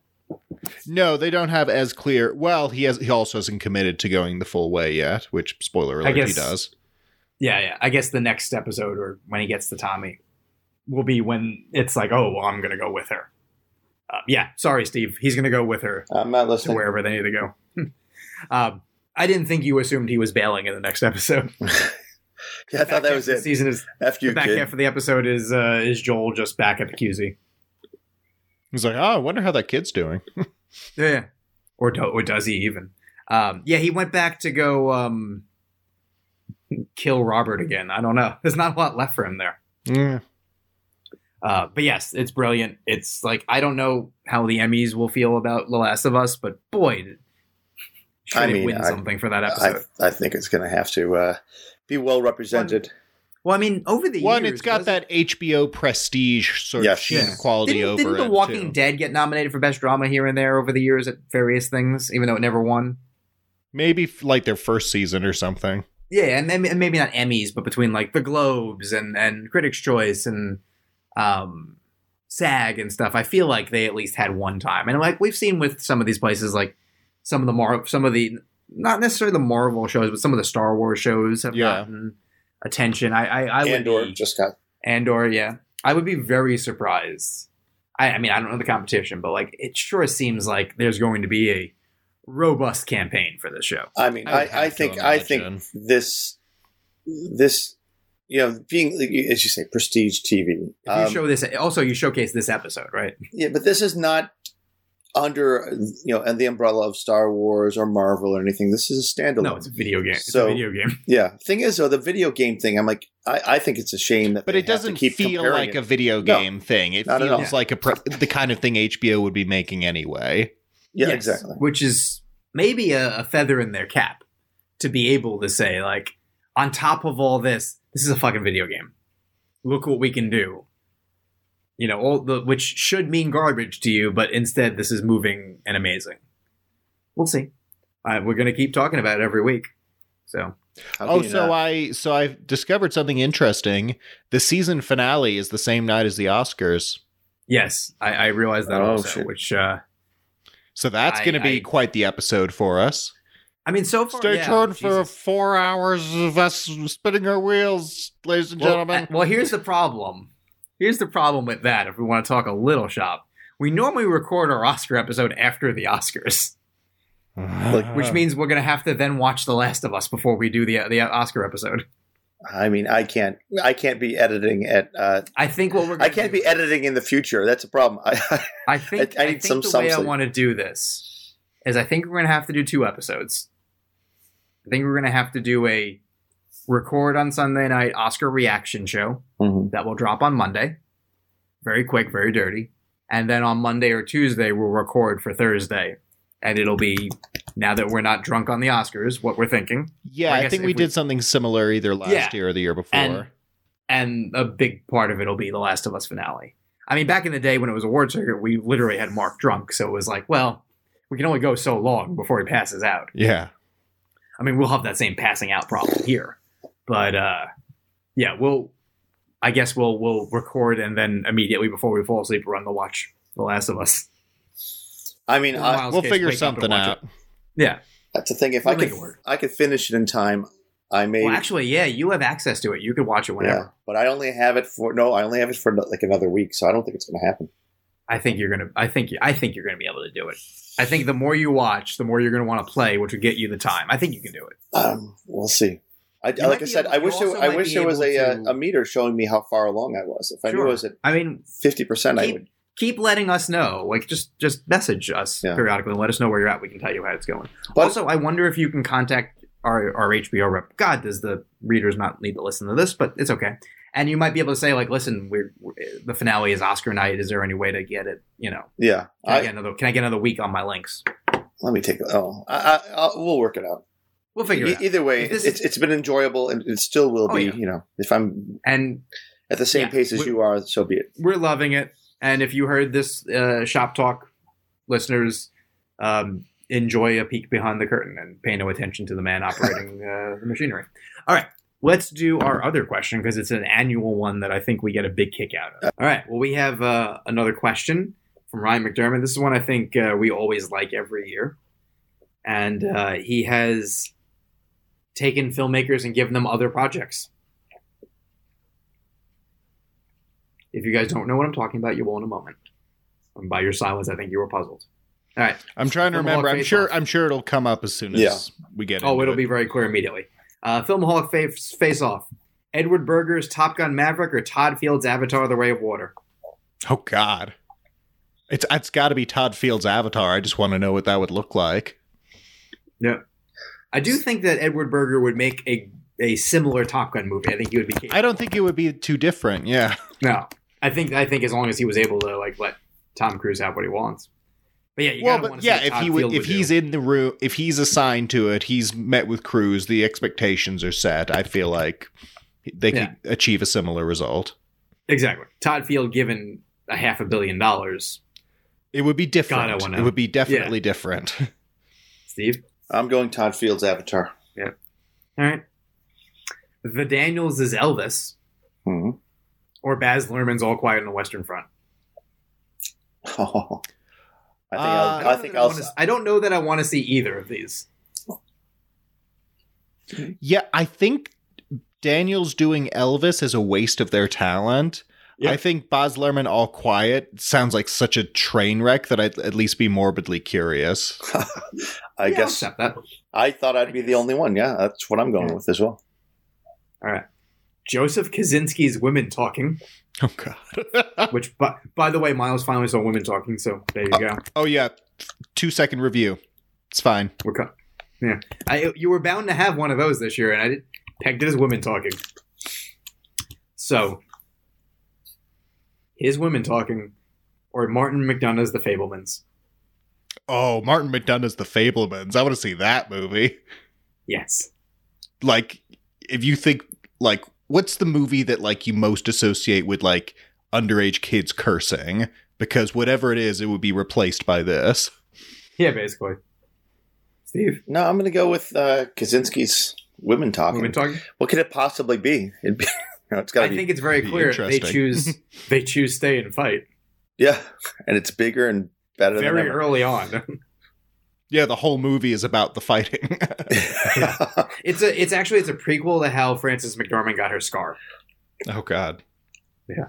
It, it starts Um, at the very end, and there's a roadblock, and that's it. Game on. They turn and fight. we have two options. Oh, I'm liking it. Yeah, we're selling ourselves on. Uh, Ruben Östlund's Tar, or Sarah Polley's The Banshees of Inisherin. Uh, Sarah Polley's Banshees, I feel like she would be able to give, like, it, it wouldn't be that different, maybe, but she would be able to navigate sort of the intricacies of that relationship. Uh, and the other one just, it doesn't sound different enough from what I don't like about that movie in the first place. Yeah, I don't think I need a more pretentious filmmaker making that movie that already leans right up against becoming pretentious. Hmm. Yeah, I'm, uh, I mean, I agree with you, but I'd see both. Sure. oh, and and boy, Ryan, you left the best one for last. James Cameron's Triangle of Sadness, or Steven Spielberg's Everything Everywhere All at Once. Oh, Oh, man. that's. I easy. mean, I feel like we saw James Cameron's Triangle of Sadness. It's Titanic. Yes. Um, I think And- Spielberg's Everything Everywhere. I have no idea what we would see, but I would like to. I think it was Ready Player One. Maybe, uh, yeah, maybe. May, well, l- I- let me I- see I'm Ready Player for. One without drowning in '80s nostalgia. How about that? I don't Yeah. think that movie gets made otherwise. yeah, well, it's five minutes Well, long. you do because it's Spielberg's Everything Everywhere. Well, there you go. I think we solved this. We cracked the code. We cracked Yeah. the code to make Ready Player One not have to exist. True. Even though I do like that movie, I like the book, so I think I like the movie. It's I mean, forgettable. It's Incredibly forgettable. it's it's something to have on in the background. Say, hey, I know it's it's the uh, it's the meme. It's the Leonardo DiCaprio meme. I've Sure, I know was- that. I saw that a- movie. It was a it was a very very enjoyable theatrical experience. Yeah. for me, and that I was like, all right, this is My what I kids want enjoyed of it. this. Sure, it's big, it's flashy. Spielberg's having a good time. I think it would have been unwatchable maybe with someone else. I think it's pretty unwatchable in its current form. But go ahead. Oh, mm. you're ruining our interview with Steven Spielberg. he knows it's his worst film. no, we're not because we're going to No, talk to him about everything film. everywhere. All right, we found. Okay, now we have to do this. Steven Spielberg's worst film. It's probably a- 1942. I don't know, man. I think Ready Player One is pretty rough. Um, Let me see. here All right, let's play a quick game of, of better or worse. Well, I mean, I know what you're going to say. You're going to say better everything, but let's see. Um, I'm going to skip over the ones that are clearly good. Well, yeah, don't give me the terminal. I like the terminal. Oh, no. No, I'm, Alright, I, so- well, I've got my answer for his worst. Ready Player One or 1941? I haven't seen 1941, so I only know of it being bad by like its reputation. Okay. Um, Ready Player One or Hook? I mean, I don't really like Hook, but I think Ready Player One's really worse. either. Uh, I think Hook is worse. Uh, Ready Player One or The Lost World? I know I like The Lost World fine. I do. Too. It's not as good as Jurassic Park, but it's not horrible. sure. Uh, Ready Player One or The Terminal? I like The Terminal. We know I like The Terminal. Yeah, I like the Terminal too. We might be one of the few, two of the few. Yeah, Oh, I enjoyed it. I, I, it's weird. Like that movie has a rep of no one liking it, and yet I love it. I've I've never talked to anyone about it who didn't like it. I remember notably, like as a kid, seeing it. So it was 2004 release, so I would have been 16, 17, something like that. So like probably not the the, the target audience, right? Um, and talking to like a teacher about it, and like an older teacher was like, "I hated that movie." I'm like, "Really? I thought it would be like made for you." Then again, I showed it to my ex when we were uh, like right around this time, like last year, as like a post Sundance cool down movie. Like, here's the opposite of a Sundance movie, and I think the answer was like that was fine, and I was a little crushed. I was like, this wasn't like just a delight. Ugh, in any event, um, Ready Player One or Crystal Skull. That one's closer, but uh, Crystal Skull at least has its moments. All right, Ready Player One or the BFG. No, I like the BFG.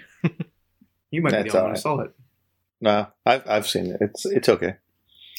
Was that might be his biggest failure, right? Maybe. That was a. That was Although a he hasn't exactly been doing well with the last few in general. The Fabelmans didn't cost as much, which helps. Hey, you, we, we missed one. Uh, the uh, I think his biggest stinker, one of them, is uh, the Adventures of Tintin. Nah, get out of here. What Get a out of here. I, listen, I, don't I care about that rewatched it just like a week ago. It is delightful.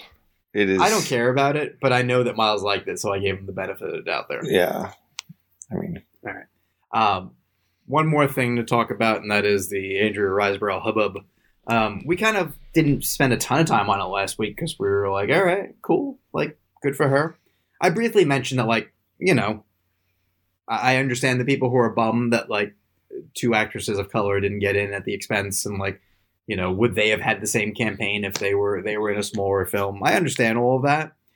It is interesting that people have so chosen sides on this issue very quickly as the the academy has decided to have a, a meeting about whether one of the people sort of the boosters as it were maybe cross the line in uh in the campaign i don't think it's ever going to result in her not being nominated anymore that seems very extreme i think the uh the academy member in question might get a slap on the wrists but you do see people like very very quickly like taking sides loudly and perhaps annoyingly i don't know i don't feel like anyone Wait, on film Twitter? good. Surely not. right?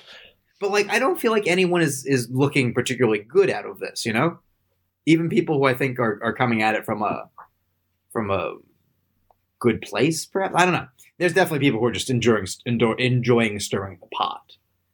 But I, I don't I don't know. We talked about this a little off air. How like we're all like I don't know that I have a strong opinion about this. I didn't even fully understand what the issue was at first, and even after you explain it to me, I still don't really know that I get it or think that it's anything to really talk about. mhm. My again, the point I come back to, and maybe it's an obvious point, but like whatever infraction happened can't be worse than the shit Weinstein was doing back in the day. Well, that's so that's an, a very interesting point, and I think you you bring that up, and it's worth bringing. It's worth talking about. Because he was sort of the king of of never necessarily breaking the rules, but figuring out how to properly skirt them, and that would be the equivalent of, you know, where can I go and target people who aren't being campaigned to, like the notorious like going to like the Hollywood retirement uh, homes where there's a lot of Academy members and being like, "You guys are gonna love Philomena," you know, things like that, which are, you know, not everyone's doing. But I, I, I, we just, I don't think we've necessarily seen this particular campaign. So to some degree, they just don't know what to do with it.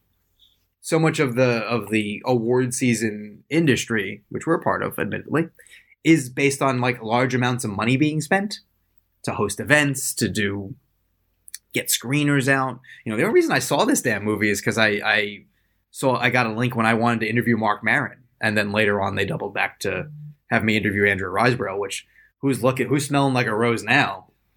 Um, but these are, you know, look at how most other places, other studios, and other films are campaigned. It's very much based on get the screener out, get screenings out, have an event. You know, there's a little bit less of that than there used to be. And all of this was largely other people she's worked with, essentially emailing other people like, you know, you should watch it to Leslie.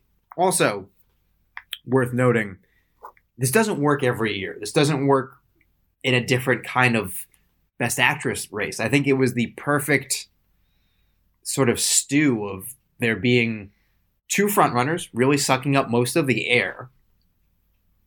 A But then that second three that could have been anything. exactly like the Mhm. the Michelle Yeoh and Cate Blanchett going to go toe to toe for the Oscar, right? We knew that very early on. Michelle Williams, we thought maybe when they announced her lead, it was like, okay, that seems like more of an uphill battle for a win, but I wouldn't knock her out. I still think she's probably the third. I mean, very, very clearly, think, seems like the number three. Uh, Yeah. I think people tried to convince themselves she was more vulnerable because we like to do that, and also the supporting actress thing, which honestly I think didn't come close.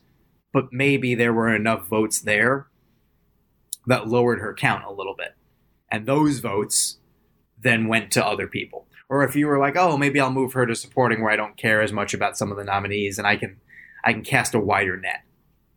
But then you had you had you know Danielle Deadwyler seen as probably safe, but also didn't show up in a ton of places. Not not in terms of events, in terms of nominations. Like didn't check off all the things that you would normally want when back when we sort of thought thought she might be number three. Yeah. So that that knocks her down a peg or two.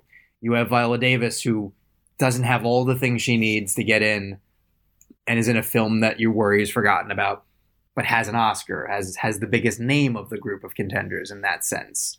And you know, I think the the SAG nomination very much colors people's judgment. I, I did I told you guys, like remember they love her. So maybe it doesn't mean quite as much as everyone wants to make it seem. But she's certainly right there in it, right? Yeah. And then you have Ana de Armas, who you talked about it when we talked about um, who was most likely to win eventually. Sort of just at the end came on strong enough that you would be surprised as if she wasn't there. Yeah. It it was you know Netflix needed needed uh, an acting contender to push. That certainly helps. Even if you didn't like the film, you didn't think she was bad. There's enough people who still like the film. The film was more um, divisive than disliked. I think the people who just don't like it hate it enough that they won't they won't even say that other people liked it, which is its own own thing. And Mhm. she's so much the sweet spot for what the Academy likes in that category. So you have that like mixed together, and then that last spot you have, you know, Andrea Riseborough, who's very good in the movie. That if you saw it, you liked her, but what was impl- what was imploring you to see it until this ca- this sort of mini campaign. Whereas you know who the other contenders you have Margot Robbie, like nobody was banging down the door to nominate her at the end for Babylon. So there's this perfect storm where a like insurgent can kind of get in, but in another year where you feel like there's five or six like big contenders, it's a lot harder. It, you ta- it takes a year where there's only a couple of like people most of them are talking about, and the rest are seen as almost filler. Um, which is to say, not all the time. I, I I don't I really don't know. Like I don't I don't think there could ever be an answer to this that involves taking a, nomin- away, a nomination away from someone, because that also I think doesn't work with uh, the actors branch. Like, can you imagine the shitstorm that'll that'll stir Mhm. up? Yeah. There's no way, even if something underhanded did happen, I don't think they would ever do it. I think it's just there's no way to make that work. With below the line stuff, it's a little easier because they don't care. they tried to take that stuff off the show entirely, so we know where they stand. Yeah. But but I do wonder if this leads to some like small rules change, which I do think might be a bad precedent because in a bubble, this is a good thing that a no budget film can get nominated, right? That Right. You can get a performance on the radar if you try hard enough, if you make the effort, if people in the industry don't just be like, it's a shame that Andrea Riseborough is not being nominated, and they actually go, you know what?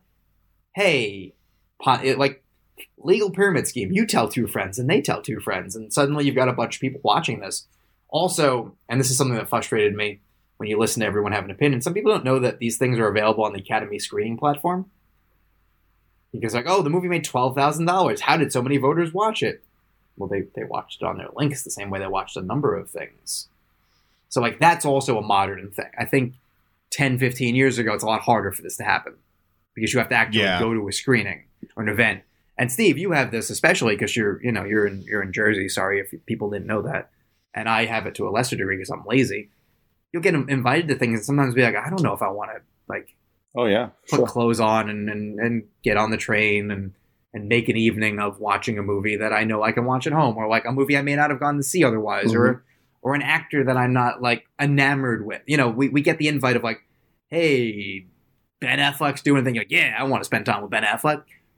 But when they're like, oh, Andrea Riseborough is doing an event, you may go like, "Oh, okay, cool, good for them. Like, I don't know what's going to happen Yeah. with that.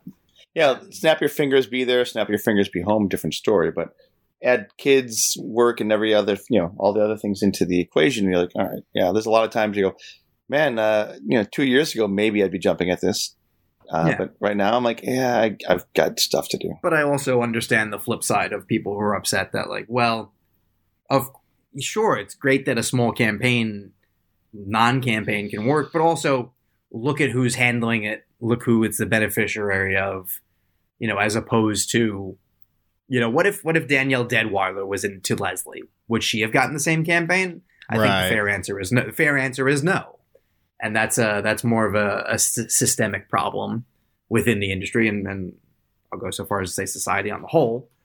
But it doesn't necessarily mean to, to take this to task. I think it's I think it's right to have complicated feelings about it. Yeah. You know, whereas if just on nomination morning it had been Margot Robbie, I mean, I think she's good in, in Babylon. I might even prefer her to Danielle Deadwyler. But you would definitely look at that askance as like, well, well, why did why did they they snub her? It would feel more like a snub. yeah. Here, it here it almost feels like the bad luck of like just enough people forgot about that performance and went, no, this Andrea Riseborough thing, like I'm in, and that's that's its own thing. Besides the fact of the the the the campaign question, which is mainly based around, I believe, one Academy member, Frances Fisher, and whether she went too far on her social media in like campaigning. You're you're allowed to campaign as like like you're allowed to say, "Here's a movie I loved." You're really not allowed to say like you got to vote this number one. You know, there's there's a level at which it goes to like advocating to like campaigning that you're not allowed to do. So I think she might have skirted and or violated that, which I don't think really matters for Andrea Riseborough, but it's all become a bit of a mess. Um, there's a there's an article I forget exactly what where uh, where it's it's at, um, but it was it went into it pretty pretty well. Puck News I think was the the site. Um, it's a former Hollywood Reporter um, journalist, so they they have a pretty good write up if you want to check it out. But um, I'm curious what everyone else thinks, just because I don't know that I have a fully formed opinion. I don't want her nomination taken away, but I also don't want a sort of backdoor to just oh we can do something because it wasn't the Academy going hey let's take a nomination away from a black actress, but you sort of don't want the mechanism to be there for like oh just in case we can do this. Not that that's what they were doing, but like I don't know. I understand when it leaves a bad taste in people's mouths. Right. I mean, there's so much. There's so much that we don't know. So it's like, Sure, and Yeah. and probably we'll never know. yeah. So at this point, I mean, slap some hands, and when it comes down to it, hey, if you're a voter, vote for who you want, uh, and and put them in. That's the only way they get in. It's it's like you know, it's. I mean, they say that every election and every other time that democracy should uh, prevail. Uh, go out there and make your selections, but vote with your dollar, vote with your vote. But if you don't, Yeah. oh well. It Yeah, happens. So I, I understand any sour grapes on someone's part, and I understand joy on someone's part, and and perhaps Yeah. the truth is a little bit messier in between. But I mean, it was exciting on, anything- on nomination morning, and then now afterwards, like uh, it stinks that it's got to always going to have this negativity. Yeah, connected it's to never it. going to be. It's never going to be the like. Remember that wild moment where she got nominated the last minute? Yeah, It's going to be the like. Remember that like shitstorm that happened when she got nominated at the Yeah. last minute? yeah. And like, I don't know. I I- like I said, and that's last week, I- what you don't want it to be about that at the end of the day. No. Imagine if somebody got snubbed and they just threw a shit fit. For like a hot second, it would be entertaining and like, oh my God, I think they're losing their mind. But then afterwards, you just have that memory of like, oh, I didn't like that at all. Yeah. Like I we I like when they have a sense of humor about it. Like didn't Albert Brooks tweet, "You don't like me. You really don't like me." when he Yeah, when he yeah. got when he missed, like yeah, he, he was fine with it. Um, but if like like like last year, if Lady Gaga had missed, well, I mean she did miss, but if she had gone on like this tangent about like they don't respect actresses who are also singers, and I went.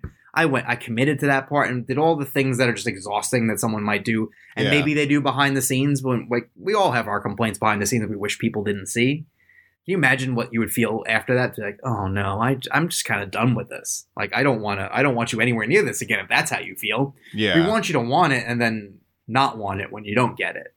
And there's a little bit of of, of that kind of brewing, not with the actresses who missed, but some of the filmmakers involved. Um, because I don't think it was this underhanded plot to take a nomination away from someone. I think it was this last minute being enamored with a performance they didn't, they honestly didn't know about until then, and the chips kind of fell where they fell. I talked about this last week. Like, you know, you can be pissed that Andrea Riseborough and Ana de Armas are there at the expense of, of Danielle Deadwyler and Viola Davis, even though I don't think that's how that worked out.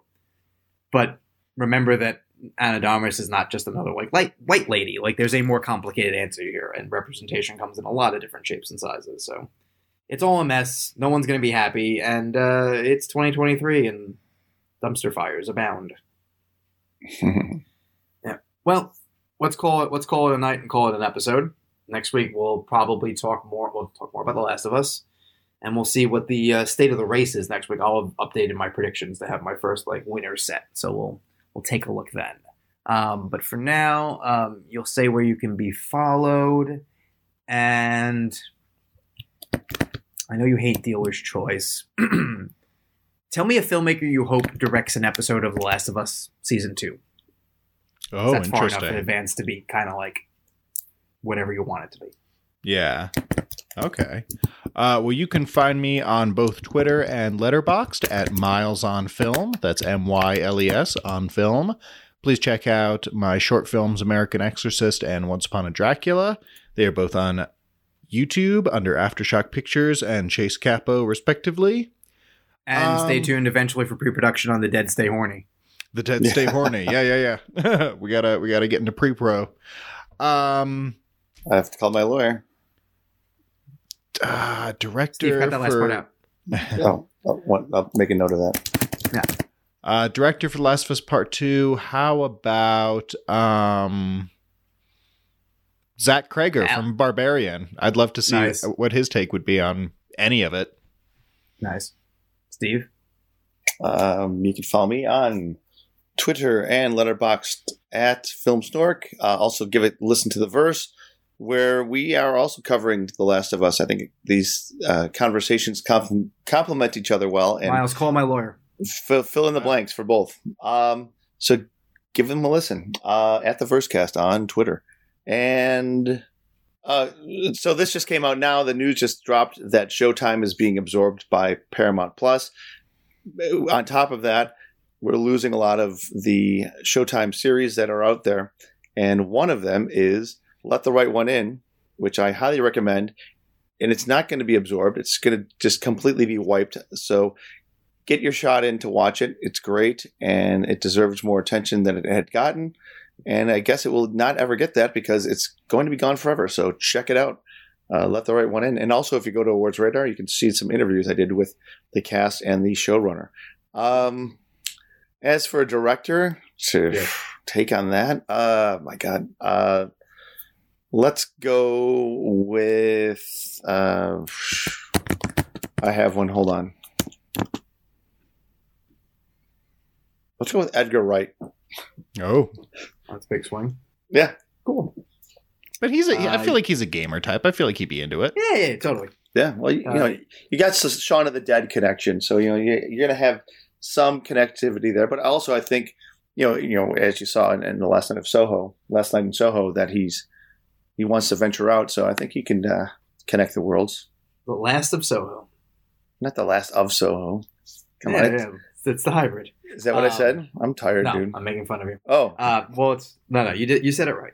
Oh. Um, you can find me, Joey Magidson, Facebook, Twitter, Instagram, Letterboxd, um, all that stuff. Awards Radar is on several platforms. I'll go Michael Sarnoski, the director of Pig. oh, Hmm. nice. Yeah, I think I think thematically he could handle the material quite well.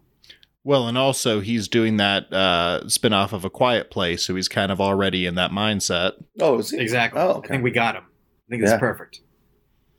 All right. Well, we'll be back next week. And uh, in the meantime, stay safe, go to the movies, and uh, yeah, we still have almost two months left until the Oscars. Isn't that crazy? God, There's, uh, just fucking get all it of over with. All of February and then two weeks in March. So, Good lord. boy, we won't have more craziness happening like with Andrea Riseborough. Um, in the meantime, enjoy The Last of Us, enjoy us, and we'll see you at the movies. Bye, y'all. Thanks for listening. Be sure to subscribe and to visit awardsradar.com for the best in awards and entertainment content.